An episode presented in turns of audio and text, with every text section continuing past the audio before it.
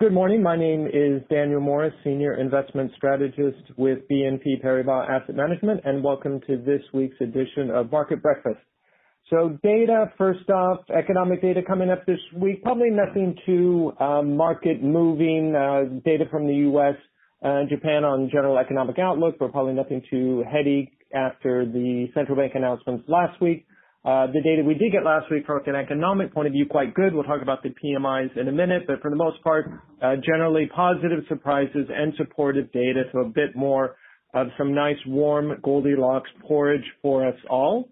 In particular, we saw uh, with the signal from the Fed that they look more likely than not to want to raise interest rates in December you had an increase uh, in yields pretty much across the board in the U.S., two-year out to 10-year, up around six basis points, which was particularly good for the financial sector. So if you look at returns for equity sectors last week, which were generally much better for cyclical sectors as opposed to defensive sectors other than energy, financials, one of the best performers, up 2% uh, globally, and at least partly driven by the expectations for higher rates in the U.S and good for their returns. If we look on the fixed income side, as I mentioned, uh, U.S. yields up six basis points over the week, not quite so much for Germany, just two. So much less activity there, really waiting on the announcement from the ECB exactly what they're going to do with tapering. Other thing to note, though, in this environment uh, is that the VIX uh, down below 10 again, 9.6 at the end of the week. So again, this environment where everything to some degree seems too good to be true, uh, good economic data, low volatility, and you're just wondering what's going to be the catalyst that upsets this particular apple cart. But again, if we look at the data, PMIs uh, in Europe, excuse me, Eurozone about 56, very supportive. USI, USA, a little bit lower, but still above 55.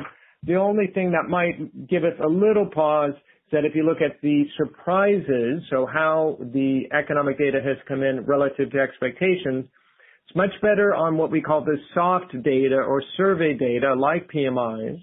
Uh, there it's quite positive as opposed to the hard data. So real spending, real corporate investment, there it's still disappointing. So we don't want to get too carried away with how strong the, the economy is, how strong the recoveries are in the U.S. and in Europe. Still a little disappointment, frankly, with the hard economic data.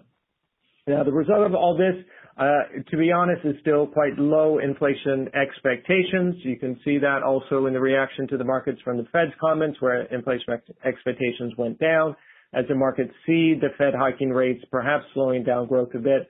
Uh, another reason for perhaps weak inflation expectations is, of course, lower oil prices compared to what we've had uh, on a year-on-year basis uh, this year. So that's also helped to keep inflation expectations under control. So it's another thing, honestly, that helps support this relatively benign market that we don't, you know, it's hard to see the probability of, uh, of an inflation spike in the near term. So that makes us less concerned about Fed or the ECB being much more aggressive when it comes to central bank policy. So for now, probably the key thing to keep our eye on is likely to be the dollar euro exchange rate. Any big movement there might be something that causes the market to wake up a bit out of its complacency. So that's it for this week. Thanks very much for tuning in and look out for us uh, next week for the next edition of Market Breakfast. Goodbye.